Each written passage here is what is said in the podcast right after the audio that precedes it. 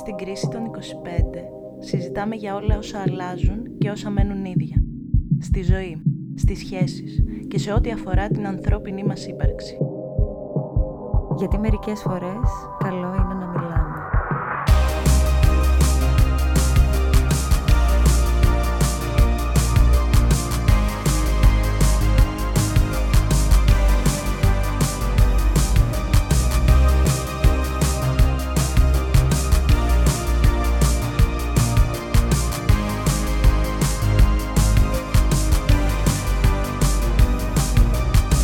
Χριστίνα, Ζήσει. σήμερα θέλω να μιλήσουμε για τη ζωή πριν. Τη ζωή πριν τα 25, τη ζωή πριν την πανδημία. Έπεσα σε μια τηλεοπτική σειρά, τα είχα με την Τάδε, αυτή ήταν η φίλη μου, ζούσα στην ε, Τάδε πόλη και τελικά με σκότωσαν, έπεσα από το ασανσέρ, κάτι τέτοιο και απολύθηκα και τελικά παίζω σε μια άλλη σειρά τώρα και είναι διαφορετικά όλα, οι ρυθμοί είναι αλλιώς, ζω αλλού, ο λόγος εσένα. Η ζωή πριν δεν τη ξέρω, ε, η σειρά διακόπηκε στο πιλότο. Και η Χριστίνα μετά. δεν έζησε ποτέ. Δεν έζησα ποτέ, είμαι ένα ψέμα. Τι να σου πω, να σου πω βασικά ότι αυτός ο ένας χρόνος πλέον που διανύουμε, εντός και εκτός εγκλισμού και παγκόσμιας πανδημίας, εμένα με έχει αλλάξει φοβερά γιατί μέσα σε αυτόν τον ένα χρόνο ε, έκανα κάποια πράγματα τα οποία δεν πίστευα ότι θα κάνω, ένα. Και επίσης ε, έτυχε συγκυριακά. Να αρχίσω να συνειδητοποιώ, να εδώ γι' αυτό είμαστε στην κρίση των 25, ότι στα 25 δεν είμαι η ενήλικη σοβαρή Χριστίνα που είχα πει στον εαυτό μου ότι είμαι τόσα χρόνια. Είμαι ένας άνθρωπος που δεν ξέρω ακόμα τι θέλω, ούτε και ποιος είμαι πραγματικά. Οπότε άρχισα σιγά σιγά να προσπαθώ να καταλάβω τι μου γίνεται. Οπότε παρότι που για μένα αυτός ο ένας χρόνος είναι απίστευτος και από τη μία νομίζω ότι πριν μια εβδομάδα ήσουν ελεύθερος και έπαιρνες ποτάρες με τους φίλους σου και, έπαι- και έπαιζε ο κάπτερ μουσική ας πούμε και ήμουν έξω, εμ, είναι μια εβδομάδα ή είναι τέσσερα χρόνια. Δε- δεν υπάρχει ενδιάμεσο, ας πούμε, αυτό το πράγμα. Αλλά παράλληλα δεν ξέρω ποια ήταν αυτή τότε. Δεν, δεν τη ξέρω πλέον. Άλλαξε τρομερά πολύ. Θα έλεγα ότι για μένα είναι πιο πολύ ένα ή δέκα χρόνια, όχι μια εβδομάδα ή τέσσερα χρόνια. Αν ήταν μια εβδομάδα δεν θα ήμασταν εδώ μάλλον, θα ήμασταν αλλού. Νομίζω ότι το περίεργο με αυτή τη συγκυρία που ουσιαστικά με έκανε να νιώθω λίγο διαφορετικά και να βλέπω τα πράγματα διαφορετικά είναι ότι βρήκα μια δουλειά η οποία ήταν μια πρόκληση. Έφυγα από την Ελλάδα για να κάνω κάτι που πραγματικά μου άρεσε και όχι επειδή χρειαζόμουν τα φράγκα. Αστείο για την Ελβετία νούμερο ένα. κλικ. Αυτό, αυτό ήθελα να πω. Φεύγοντας και που έγινε και όλο αυτό και μέσα σε όλη αυτή την καινούργια κατάσταση που βιώνω έχω ξεχάσει πώς είναι τα πράγματα στο παρελθόν και πώς είναι οι άνθρωποι που άφησα πίσω και δυσκολεύομαι να συνειδητοποιήσω ότι κάποτε υπήρχε η άνεση του σηκώνω το τηλέφωνό μου, παίρνω κάποιον, πηγαίνουμε απλά για μια χαλαρή βόλτα χωρίς καμία απέτηση, χωρίς καμία προσδοκία, απλά πηγαίνουμε για καφέ. Κάνουμε κάτι απλό. Θεωρώ ότι αυτό είναι που προσωπικά βλέπω ότι δεν έχω την ίδια, με την ίδια άνεση στα πόδια μου τα απλά πράγματα. Όλοι έχουν δικαίωμα να βγουν μια ξαφνική βόλτα, να πάνε για ένα καφέ, ανεξαρτήτω ηλικίας. Δεν νομίζω ότι είναι τόσο ηλικιακό τώρα εδώ περιορισμός. Αλλά έχει να κάνει με, ότι, με το ότι είναι κλειστή εστίαση, είναι κλειστά τα μπαρ. Ειδικά εδώ στην Ελλάδα είναι πάρα πολύ δύσκολα τα πράγματα.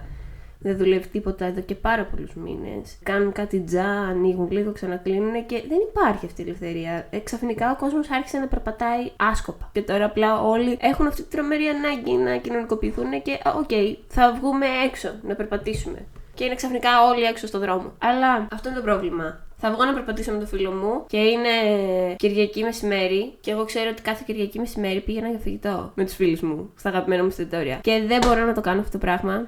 Και αυτό είναι πρόβλημα. Δηλαδή, σου θυμίζει ποια ήταν η προηγούμενη σου ζωή, τι έκανες. Ότι ανά πάσα στιγμή ήταν ένα βραδάκι και έλεγες Δεν θέλω να μείνω σπίτι, πνίγομαι, θα βγω μια βόλτα. Και πήγαινες σε ένα μπαρ που ήξερες ότι θα βρεις γνωστούς και έπινες ένα ποτό. Και ήσουν οκ με αυτό. Δεν σε έπνιγαν οι τέσσερις οι τέσσερις τοίχοι. Πλέον είσαι αναγκασμένος να μείνεις μέσα. Δεν έχεις την επιλογή. Σφαλιάρα στο θρανίο τσεκ. Ναι. Έγινε και αυτό. Η αγανάκτηση, η αγανάκτηση είναι αληθινή. Αλήθεια σκεφτόμουν να αρχίσω λέγοντας για τον μπαρ.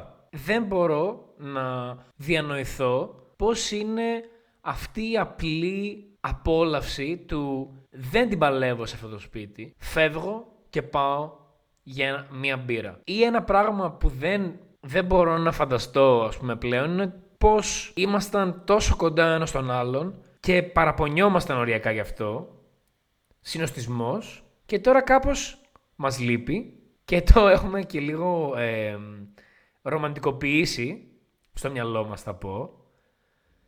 Αλήθεια δηλαδή σκέφτομαι καμιά φορά τα πράγματα τα οποία έγιναν τις νύχτες στη Θεσσαλονίκη, γιατί εγώ εκεί πέρασα πολλές από τις νύχτες μου σαν ε, φοιτητής μέχρι να, να φύγω, στο εξωτερικό τέλος πάντων. Τα θυμάμαι, Χριστίνα, σαν να είναι επεισόδια μιας σειράς που είδα για να κοιμηθώ το βράδυ. Ναι, βλέπω επεισόδια σειρών για να κοιμηθώ το βράδυ. Και μετά δεν τα θυμόμουν γιατί το ένα μάτι ήταν κλειστό και το άλλο μάτι ήταν ανοιχτό και κάπως ψιλοκοιμόμουν. Κατάλαβες, δηλαδή ε, δεν ξέρω τι γίνεται. Πότε ήταν αυτά τα πράγματα; Ε, πραγματικά μοιάζουν σαν να μην έγιναν ποτέ. Ή να ήταν τόσο παλιά, ας πούμε, τόσο μακρινά. Πού πήγε η κοινωνική μας ζωή, το socializing, εξαφανίστηκε. Και τώρα γίνεται η όλη κατάσταση το ότι έχεις ανάγκη να βρεθείς, ειδικά στην πρώτη, στο πρώτο κομμάτι της καραντίνας του Μαρτίου εδώ, που δεν επιτρεπόντουσαν οι μετακινήσεις από Δήμο σε Δήμο. Εγώ θα μοιραστώ, ας πούμε, κάτι πολύ προσωπικό εδώ, ότι δυόμισι μήνες δεν είδα τους φίλους μου που ήμασταν στην ίδια πόλη. Δυόμισι μήνες.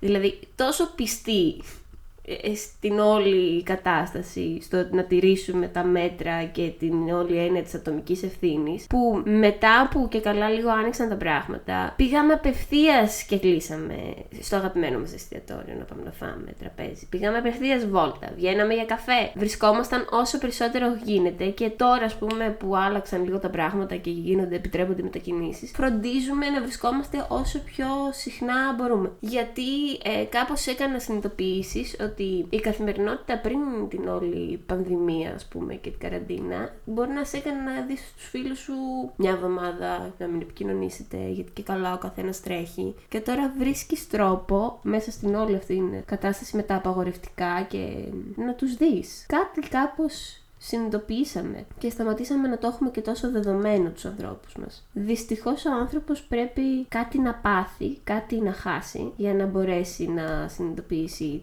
τι έχει στη ζωή του και τι του αρέσει. Να πω εδώ ότι μου θύμισε ένα δικό μου true story, το οποίο είναι βέβαια από την ε, πολύ διαφορετική πλευρά από όσα λες. Ήμουν πάρα πολύ κοινωνικός, ήμουν ένα άτομο το οποίο θα σε έπαιρνε τηλέφωνο για να βγείτε και δεν μιλάω προφανώς για κάποιον τυχαίο τύπο που σε παίρνει τηλέφωνο για να βγείτε, μιλάω τώρα στα πλαίσια της παρέας. Όταν έφυγα λοιπόν και είχα στο μυαλό μου αυτή την ε, πολύβουη, αυτή την χρωματιστή νυχτερινή ζωή που ε, εξιστορούσα και σε άλλους ανθρώπους, εξηγούσα ας πούμε ποιο είναι το appeal της, γιατί δηλαδή ένιωθα τόσο wow για αυτή την κατάσταση. Και κάθε φορά που γυρνούσα, και επειδή κάποιοι άνθρωποι άρχισε λοιπόν να τους βαράει η κρίση των 25, καλησπέρα σε ακόμα μια αναφορά στο τι κάνουμε εδώ, τους έβλεπες ότι έπαιρνα εγώ τηλέφωνο. Και επειδή ο Ζήσης είναι ένα άτομο που έβγαινε, είχε ιστορίες να πει, είχε ιστορίες να δημιουργήσει, και δεν σου λέω τώρα για μανούρες, σου λέω για ιστορίες. Α, βγήκαμε, ιστορίες που θα συζητήσει στον επόμενο καφέ της επόμενης ε, μέρας όταν θα ξυπνήσει μετά από τα, τα νυχτερινά σκηνικά. Και άκουγα κάτι απαντήσεις τύπου «Ενά, έχω να κάνω αυτό» και κάτι λίγο έτσι μίζερο, λίγο μια προσπάθεια να, να κλειστούμε σε ένα καλούπι για να γίνουμε πιο ενήλικοι. Ε, δεν ξέρω πώς να το περιγράψω. Οι άλλοι άνθρωποι που βρήκανε τον έρωτα άρχισαν να γίνονται ξαφνικά περίεργοι. Δεν σου λέω τώρα για ανθρώπους που είναι άνθρωποι οι οποίοι πάντα όταν κάνουν σχέση είναι με τη σχέση τους καληνύχτα. Και μέχρι να περάσει το πρώτο παραθυράκι, δεν ξέρω κι εγώ πόσο μηνών, αντίο. Δεν τους βλέπεις ποτέ. Με αίτηση μόνο. Δεν μιλάω για αυτούς τους ανθρώπους. Μιλάω για ανθρώπους που ήξερα ότι είναι πιο έτσι, ξέρεις, κοινωνικοί και θα βγαίναν και θα κάνανε. Ε, λοιπόν, εμένα αυτό με πείραξε. Γιατί δεν μπορούσα να ζήσω αυτό που ήθελα, έστω και αν ήθελα απλά να βγω για μια μπύρα, και κατ' επέκταση, με όλα αυτά που έχουν γίνει τώρα, με το concept του μεγάλωσα, έχω μια δουλειά, το παίζω σοβαρός, δεν ξέρω κι εγώ τι. Έχει γίνει ένα μπαμ. Απ' τη μία τις Παρασκευές είμαι στις 12 η ώρα, ας πούμε, Αν με ακουμπήσεις στο, στο μαλλί, γιατί έχω και μακρύ μαλλί πλέον, αν με ακουμπήσει το μαλλί έτσι, τώρα δείχνω πως χαϊδεύω το μαλλί μου, καληνύχτα. Αντίο σας. Καληνύχτα, ζήσει. Καληνύχτα, Χριστίνα. Και είμαι για ύπνο. Είμαι για ύπνο χωρίς καμία προσπάθεια. Σε αυτή τη φάση πίνω μια μπύρα ή ένα ποτό. Δεν μπορώ, αν πιω παραπάνω θα είναι επειδή είναι, ξέρω εγώ, Σάββατο, θα έχει μουσική κάπως σπίτι μου. Δεν θα πιω μόνος μου. Να ένα πράγμα που κατάλαβα. Πάντα νόμιζα ότι έπινα πολύ, έκανα έρανα. Τελικά κατάλαβα ότι είμαι πολύ κοινωνικός πότης.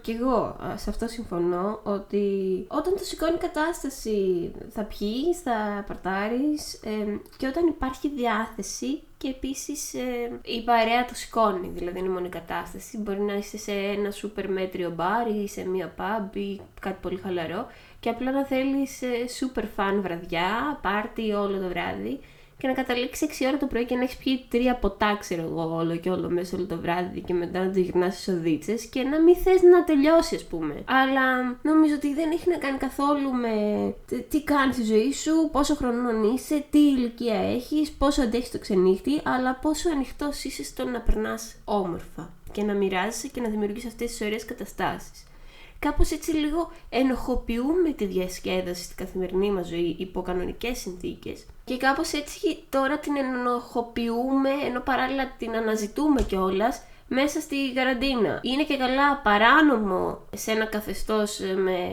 lockdown να διασκεδάσεις και να δεις φίλους σου και να κάνεις ένα μικρό σου αρέ στο σπίτι σου. Αλλά παράλληλα έχεις τρομερή ανάγκη αυτή την κοινωνικοποίηση, αυτή την ενέργεια, αυτή τη τριβή ε, δεν θα μαζέψεις, ξέρω εγώ, 40 άτομα, αλλά γιατί να με βρεθείς με το στενό σου κύκλο και να περάσεις καλά, που το έχεις ανάγκη. Να πούμε εδώ για όσους είναι στο εξωτερικό σαν εμένα και δεν παρακολουθούν ε, ακριβώς τι γίνεται στην Ελλάδα, το lockdown στην Ελλάδα έχει καταντήσει σαν μορφή από το Dragon Ball. Είναι Super Saiyan Θεός, Super Saiyan μπλε. Είναι, έχει 7 λέξεις που το περιγράφουν. Ήταν μια μικρή αναφορά και αφού τελειώσαμε με τις διαφημίσεις, να πω κάτι που είπες, που μου άρεσε πάρα πολύ. Είπες, Δεν εξαρτάται από το πόσο χρονών είσαι, τι ηλικία έχεις. Η Χριστίνα εδώ δίνει χωρίς να θέλει, αλλά πολύ σωστά, την διαφορά. Κάποιοι άνθρωποι και πριν από όλο αυτό μπήκαν σε ένα καλούπι ηλικιακό, άσχετα κιόλας με το πόσο χρονών είναι. Απλά μπήκαν σε αυτό το καλούπι. Είδα πολλούς ανθρώπους να, να αντιδρούν με βάση τις ιδιότητες που εθιμοτυπικά, που στερεοτυπικά. Το εθιμοτυπικά το είπα γιατί είμαστε στην Ελλάδα και είναι λίγο έθιμο να είσαι 25 και να είσαι σοβαρός, ας πούμε. Ενώ κάποιοι ακόμα είναι 30 και ε, πλένει τα βρακιά τους η μάνα τους. Αλλά δεν πειράζει. Καλησπέρα σε αυτούς τους φίλους. Γεια σας, παιδιά. Δηλαδή, δεν μπορώ να καταλάβω γιατί επειδή ας πούμε θέλεις να βγεις, να σου πει ο άλλος ότι φοβάμαι να βγω μαζί σου γιατί μπορεί να καταλήξω Δευτέρα το πρωί στο Ιπποκράτιο. Ή δεν ξέρω, βάλτε κάποιο αθηναϊκό νοσοκομείο εδώ. Τι θα γίνει όταν θα βγούμε σε ένα μπαρ και θα είναι όλοι αυτοί; Εκείνοι που θέλανε αλλά δεν θέλανε για να βάλουν τη ζωή τους σε σειρά και με ένα σπίτι. Αυτοί που θέλαν σαν τρελή και δεν σταμάτησαν ποτέ να θέλουν σαν τρελή.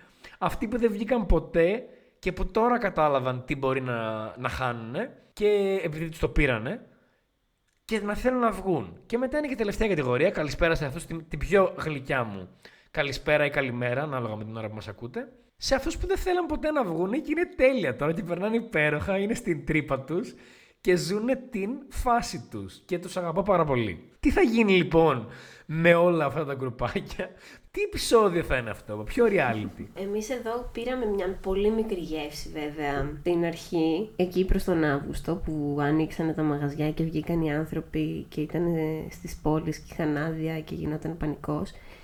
Και ήταν σούπερ άβολο, θέλω να σου πω. Και εγώ Πάρα πολύ πλάκα βέβαια. Είχε πάρα πολύ πλάκα βέβαια, αλλά ήταν και πάρα πολύ άβολο γιατί έβλεπες αυτήν την ανάγκη για επικοινωνία πολύ κακά πεσήματα, πολύ κακό φλερτινγκ στον έξω κόσμο. Ε, να είσαι σε ένα μεγάλο τραπέζι με την παρέα σου και να μιλάς και να βλέπεις ότι συζητάς και να σου λέει Πώς σας φαίνεται, παιδιά, τώρα ε, η όλη κατάσταση, πώς, πώς σας προσεγγίζουν μετά τον εγκλισμό; Ρε μαν, είμαι με την παρέα μου και πίνουμε ένα ποτό. Τελειώνει που τελειώνει, κλείνει το μαγαζί που τε, κλείνει στις 12. Γεια, γίναμε Ευρώπη ξαφνικά. Γιατί δεν, ε, ε με αφήνεις;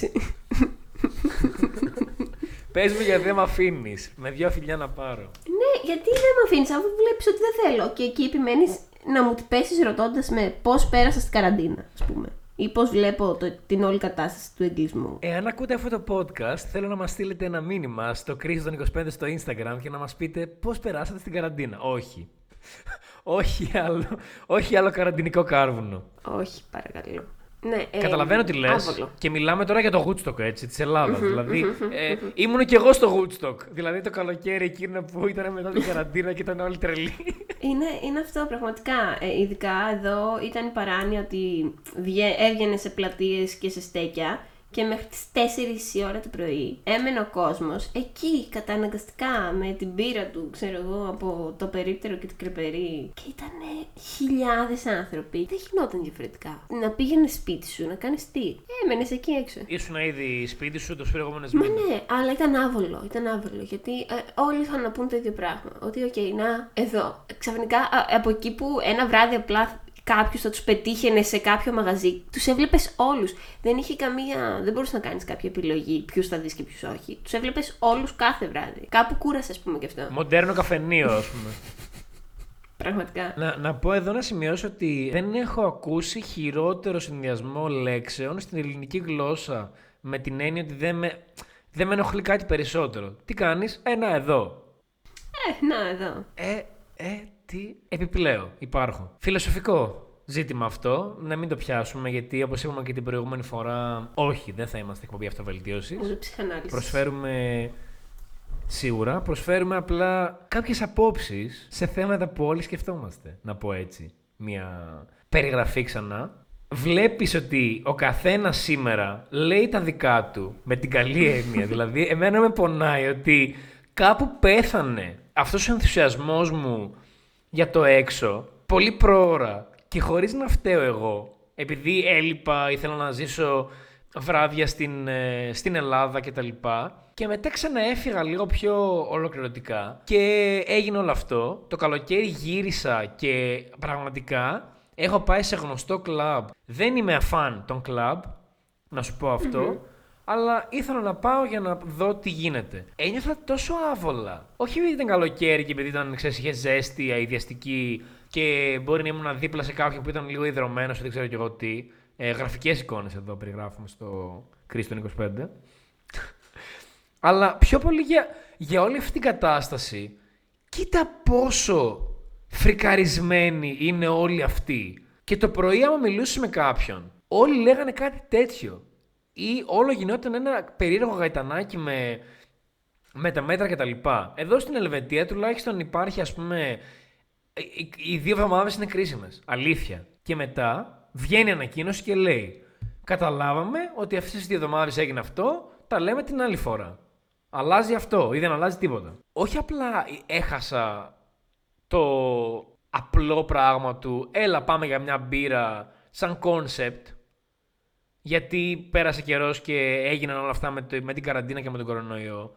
Νιώθω ότι δεν θα καταλαβαίνω κιόλας πλέον τους ανθρώπους γιατί αυτό που γίνεται στην Ελλάδα είναι, δηλαδή θεωρώ ότι αν είσαι 23 με 27 και δεν έχεις βρει μια δουλειά που είναι έστω και λίγο κάτι που σου αρέσει, η ζωή πριν φαντάζει παραμύθι και τώρα απλά ζεις σε ένα σκηνικό που δεν μπορείς και να φύγεις και ε, δεν ξέρεις και πώς να το περάσεις καλύτερα. Εμένα μια φίλη μου λέει, κάνουμε τα καλύτερά μας χρόνια. Χάσαμε ας πούμε ε, τον χρόνο που γίναμε 25 μέσα σε ε, αυτό το καθεστώς ε, της απομόνωσης και δεν ταξιδέψαμε, δεν γυρίσαμε, δεν ερωτευτήκαμε, δεν φλερτάραμε, δεν γνωρίσαμε πολύ κόσμο. Βέβαια ζήσαμε, ο καθένας φρόντισε να κάνει τις διακοπές του σούπερ δυνατά για να κάπως καλύψει αυτό το κενό, η απόλυτη ανάγκη, αλλά πάλι ο φόβος και η ενοχή ότι μπορεί να βάλεις κάποιο σε κίνδυνο ήταν τεράστιο. Τεράστιο βάρος πάνω σου. Και νομίζω ότι αυτό θα δυσκολέψει πολύ και στη συνέχεια. Αυτό που λες, δηλαδή πο- Πόσο χρόνο δίνεις για να νιώσουν οι άνθρωποι ok; Μετά από το τέλος.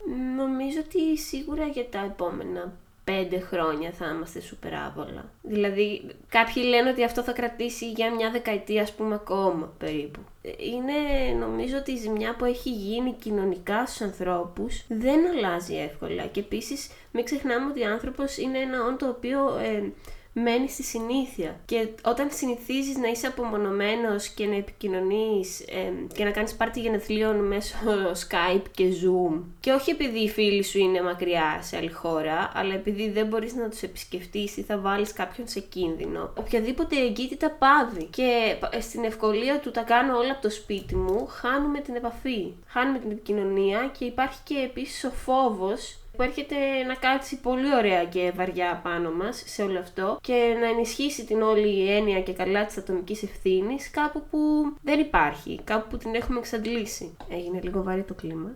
Συγγνώμη. Το κλίμα έγινε βαρύ γιατί πρέπει να γίνει μάλλον κάποιες φορές. Αυτό είναι που θέλουμε να κάνουμε εδώ, είναι να πούμε μερικά πράγματα που όλοι σκεφτόμαστε γιατί η γενιά το, το 25, έχουμε, το ξανέβαμε τέλος πάντων την προηγούμενη φορά, είναι ότι είναι απλά ένα νούμερο που ας το πούμε έτσι, είναι σαν ε, ένα σκαλί που πρέπει να φτάσεις για να το προχωρήσεις και μετά να, να φτάσεις σε άλλο, σε άλλο σημείο της ζωής σου. Αλλά αυτή η γενιά 25 χρονών, λιγότερο από 25, μεγαλύτερη από 25, είχε να, να ακούσει, ας το πούμε έτσι, δικαιολογίες για το, για το λόγο για τον οποίο επαγγελματικά πήγαιναν όλα χάλια, ερωτικά πήγαιναν περίεργα, το οποίο συνδέεται φυσικά με το πρώτο, πολλές δικαιολογίες ή και όχι δικαιολογίες, απλά τώρα εντάξει, όταν είσαι, όταν είσαι σε αυτήν την ηλικία, όλα σου έχουν δικαιολογίες. Νομίζω ότι μπορείς να κάνεις τα πάντα. Και αυτό που λες για τη δεκαετία, δεν θέλω να το σχολιάσω γιατί θα είναι σαν να σου λέω ότι, ότι, ότι συμφωνώ και ότι πιστεύω ότι μπορεί να γίνει αυτό, ότι μπορεί να πάει έτσι το πράγμα.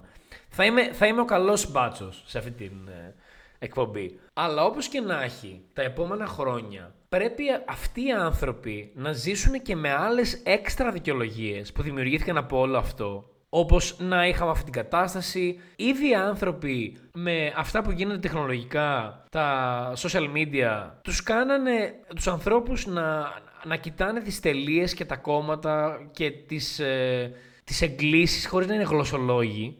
Καλή ώρα.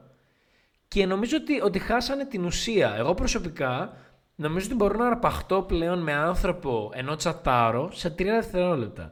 Και το κατάλαβα ότι συμβαίνει αυτό όταν δουλεύω από το σπίτι. Όταν δουλεύω από το σπίτι, δεν θέλω να μου έρθει μήνυμα. Ή ας πούμε τελειώνω κάτι στη δουλειά και αν μου στείλουν μήνυμα, είμαι.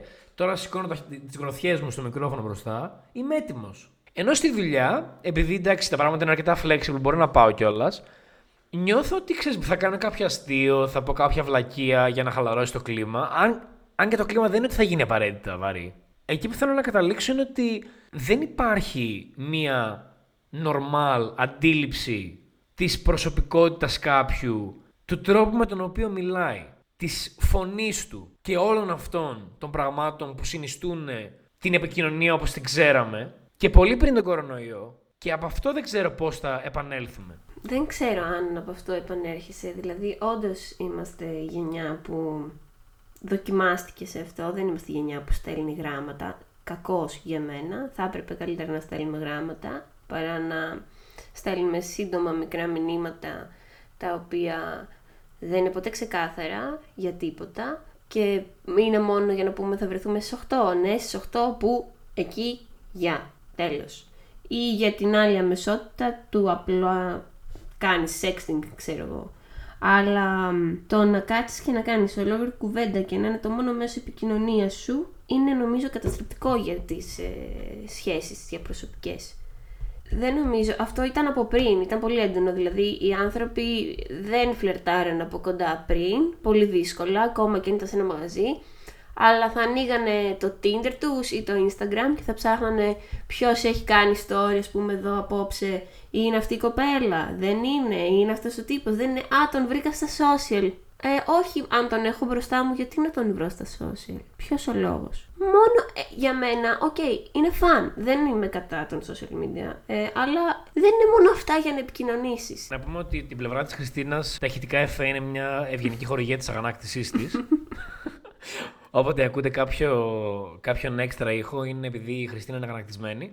Και εγώ είμαι, απλά ε, έχω βάλει αλλιώς το μικρόφωνο και δεν ε, μπορεί να γίνει ακριβώς το ίδιο πράγμα. Λοιπόν, Εκεί που θέλω να καταλήξω είναι ότι δεν έχω ούτε εγώ πρόβλημα με τα social media. Μάλιστα, έχω μια πάρα πολύ καλή σχέση με, τη, με τους γονείς μου και έτσι μπορώ να παίρνω τηλέφωνο όποτε θέλω, δωρεάν, σε εισαγωγικά, και μια χαρά μιλάω κτλ. Το πρόβλημα μου είναι το εξής. Στα social media έχεις όλο το χρόνο που θέλεις και που χρειάζεσαι για να σκεφτείς, για να απαντήσεις μετά από λίγο, για να κάνεις αυτές όλες τις βλακίες που για κάποιο λόγο ε, κάποιοι τις βρίσκουν εξαιρετικά ενδιαφέρουσες βλακίες. Δεν απαντάω τώρα, απαντήσω αργότερα γιατί έτσι είμαι με φίλοι μου. Ή φίλοι μου. Δεν έχει να κάνει με τα γένεια εδώ πέρα. Δεν έχει να κάνει. Έχει, έχει να κάνει με τη βλακεία. Η βλακεία είναι. Δεν έχει φίλο, ξεκάθαρα. Προσωπικά, κάποτε κόμπλαρα, ρε παιδί μου. Όταν ήμουν πιο μικρός, ε, πήγαινα, μιλούσα σε κάποια κοπέλα στο, σε κάποιο μαγάζι και ήμουν. μιλούσα περίεργα, ας πούμε, σαν να έχω κάτι στο στόμα. Στα social media όμως, βρίσκω ότι συνεχίζω να διατηρώ αυτή την αμεσότητα που είχα και πριν. Αλλά βλέπω ότι οι άνθρωποι που ας πούμε δεν την είχαν ή που ίσως νιώθουν πιο άνετα έτσι, παίρνουν το χρόνο τους τόσο πολύ που αυτά που θα σου πούνε θα είναι κατεβατά που έχουν σκεφτεί ώρα. Πράγματα τα οποία δεν είναι καθόλου άμεσα. Πράγματα τα οποία μπορεί να φιλτραρίστηκαν από το Google Translate, καλησπέρα εμοζήσεις, που μένει στην Ελβετία. ή η Χριστίνα έκανε μπροστά, ήταν πίσω και έκανε μπροστά στην καρέκλα της για να γελάσει το μικρόφωνο. Ήθελα να, να δείξει ότι της άρεσε το αστείο μου. Ή ότι έστειλες στη φίλη σου ή στο φίλο σου αυτό το μήνυμα που σου έστειλα εγώ και το συζητήσατε και μετά από μια ώρα μου έστειλες μήνυμα. Ε, όχι. Γιατί ξέρεις τι γίνεται. Θα βρεθούμε από κοντά και αυτό γινόταν και ε, όσον αφορά τη ζωή πριν τα social media. Θα βρεθούμε από κοντά και δεν θα μπορείς να αντιμετωπίσεις αυτό που έχεις μπροστά σου. Γιατί εγώ προσπάθησα να είμαι αληθινός και στα μηνύματα. Ή αντίστοιχα κάποιος άλλος προσπάθησε να δείξει ποιος είναι τα μηνύματα. Έλα όμως που δεν περνάει το μήνυμα. Έλα τριαντάφυλλος. Ε, αναφορά στα ελληνικά 90s check. Έλα, έλα όμως που δεν γίνεται κατανοητό αυτό. Κατάλαβες. Δηλαδή αυτό θεωρώ ότι είναι τεράστιο πρόβλημα. Και στη ζωή μετά, που είναι ένα επεισόδιο που έρχεται σύντομα. Προσεχώς. Πώς προσεχώς. Πώς δηλαδή θα γίνει αυτό το παιχνίδι σε αληθινό χώρο; Σκέψου το λίγο, λοιπόν, θα σου κάνω τώρα μια, μια εικόνα. Μιλάμε τώρα εμείς και σου λέω, Χριστίνα θέλεις να βγούμε; Και εσύ τώρα ουσιαστικά, πώς κοιτάς το κινητό σου; Διαβάζεις το μήνυμά μου, με κοιτάς, περνάνε πέντε λεπτά που με κοιτάς, ενώ με κοιτάς ξεδιάντροπα, γυρίζεις το κεφάλι και ρωτάς την άλλη φίλη σου, τι να απαντήσω; Κάνετε ένα, ένα διάλογο και μετά γυρνάς πάλι το κεφάλι μπροστά σε μένα και μου λες ναι, πότε θέλεις. Σκεφτόμουν ακριβώς αυτό το πράγμα ε, και ήθελα να πω ότι καλό είναι όταν επικοινωνούμε μέσω social media, ας πούμε, να επικοινωνούμε ειλικρινέστατα και όπως θα αντιδρούσαμε σε πραγματικό χρόνο. Ε, διαζώσεις εκείνη τη στιγμή με τον άλλον. Το να σε αφήνω στο αδιάβαστο να σε αφήνω στο διαβάστηκε. Παναγιά μου και Χριστέ μου, δηλαδή για μένα αυτό είναι το μεγαλύτερο λάθος και επίσης σε κάρτας. Βλέπω ότι το διάβασες. Δεν, με, δεν μου απαντάς, με αγνοείς. Ή για ποιο λόγο; Έχω ένα κινητό που κάνει 800 ευρώ αλλά δεν, και δεν μπορώ να βάλω κάρτα στο κινητό μου πλέον. Αλλά ξέρεις τι, έχω τη δύναμη να διαβάσω τα μηνύματα από τύπους ή τύπησες και να μην απαντήσω. Ξέρεις πόσο άσχημα νιώθουν αυτοί; Πες μου ότι αυτό δεν είναι η νέα υπερδύναμη. Πες μου ότι δεν είναι υπερδύναμη κάποιου. Είναι η νέα υπερδύναμη για να ξενερώσει τον άλλον σε δευτερόλεπτα. Δηλαδή, ακούγεται να πέφτει ξαφνικά οποιοδήποτε ενδιαφέρον. Αν υπάρχει κάπου κάποιο που το μετράει, ας πούμε αυτό, ένας μετρητής, το ενδιαφέρον πέφτει σντουπ απευθεία πάτωμα. Γιατί. ευχαριστώ. Ευχαριστώ πολύ. Ε, ήταν Από το γιατί του καφέ ήταν. ήταν μια, ε, ήταν μια χορηγέτη Swiss. Ε, ε, Πώς λέγεται. Ήταν ο Ζήσης Πιτένης για τελευταία φορά κοντά σας. Είναι η δεύτερη φορά που λες το όνομά μου ενώ τελειώνει σχεδόν το επεισόδιο. Είναι οριακά προφητικό. Θα, θα ακούσει κάποιος και θα πει τελείωσε. Μα γιατί; όχι, όχι. Τελείωσε ο Ζήσης απλά. λοιπόν, επιστρέφω και λέω ότι... Sexual innuendo. Check όλη μου η ζωή. Αυτό είναι. Είτε κατά λάθος, είτε επειδή το, το θέλω. Είσαι απλά σαχλός αν εσύ σαν άνθρωπος κάθεσαι και με αγνοείς online, ενώ θες να σου μιλάω και να μου μιλάς. Αλλά δεν μπορείς να μου στείλεις. Ξέρεις κάτι, θα σου απαντήσω λίγο αργότερα. Δεν μπορώ να αφήσω κάποιον στο διαβάστη και ενοχλούμε πάρα πολύ. Και αν το κάνω, θα πρέπει να είναι κάποιος πολύ κοντινός μου να ζήσεις εδώ, μένεις στο διαβάστη και μια χαρά. Ε, αλλά το έχουμε κατακτήσει. Έχουμε κατακτήσει το ότι θα επιστρέψω. Και θα επιστρέψω όντως. Δεν είναι να τι αγνοώ. Απλά αυτή τη στιγμή το άνοιξα γιατί μπορεί να μου λέγεις κάτι τρομερά σημαντικό ή επίγον.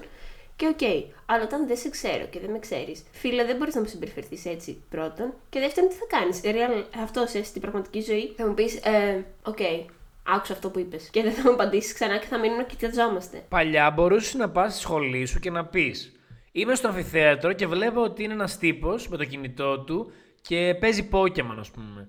Ή είναι περίεργος, κάτι τέτοιο. Και θα τον έβλεπες μετά σε ένα πάρτι και θα έλεγες: Οπ, ο περίεργος. Κομπλέ, το κατάλαβα. Όλα καλά. Δεν έχει κατακτήσει το, το IRL. Δεν το έχει κατακτήσει. Δεν πειράζει. Γίνεται λοιπόν αυτή η συζήτηση που γίνεται τώρα και μιλάμε ξεκάθαρα για τα chats και αυτά. Και το IRL όχι απλά δεν είναι κατακτημένο. Είναι ένα μηδέν. Και όντως έχω παρατηρήσει τον εαυτό μου, έχω πιάσει τον εαυτό μου. Με, μου διαβάζουν μηνύματα φίλοι μου και μετά θα ξαναστείλω κάτι χωρίς να έχω ενοχληθεί ότι δεν απάντησε ο άλλος. Δεν με πειράζει, κάτι είχε να κάνει. Ή το είδε και λέει εντάξει, ο Ζήσης είναι μια χαρά. Και δεν είχα πει και κάτι φοβερό μάλλον. Με τους άλλους ανθρώπους, πώς στο καλό μπορείς να μπεις σε αυτό το mindset και να πεις OK, okay, τον αφήνω στο διαβάστηκε. Superpowers. Είναι χαχα, βλέπω, τον αγνοώ. Είναι αυτό το ότι περνάμε. βασικά γίνεται αυτό και στην κανονική ζωή.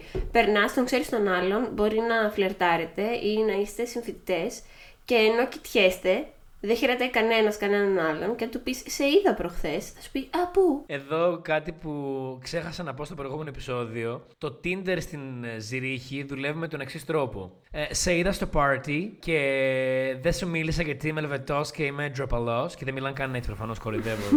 δεν, θα...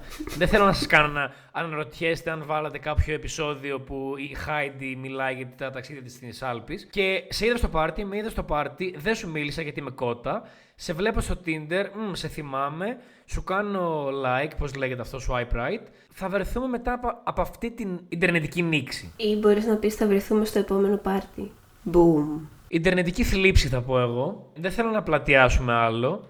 Θέλω για ακόμα μια φορά να πω ότι μπορούμε να δώσουμε την πάσα σε εσάς να μας πείτε ποια είναι αυτά τα πράγματα τα οποία σας ε, φαίνονται περίεργα παρότι είναι απλά μερικά χρόνια πριν είτε σε, στα πλαίσια του καραντίνα versus όχι καραντίνα ή ας πούμε είμαι 25, είμαι 26 versus είμαι απλά πρωτοετής, δεν ξέρω και εγώ τι. Γιατί και αυτό είναι νομίζω ότι θέλαμε να καταδείξουμε εδώ. Και μπορεί να το κάνουν αυτό, Χριστίνα. Αυτό μπορούν να το κάνουν στο προφίλ μας στο Instagram, Christian25 και επίσης σε όλες τις πλατφόρμες που μπορούν να μας ακούσουν. Όπως... Όπως όποια πλατφόρμα έχει podcast που μπορείς να ακούσεις.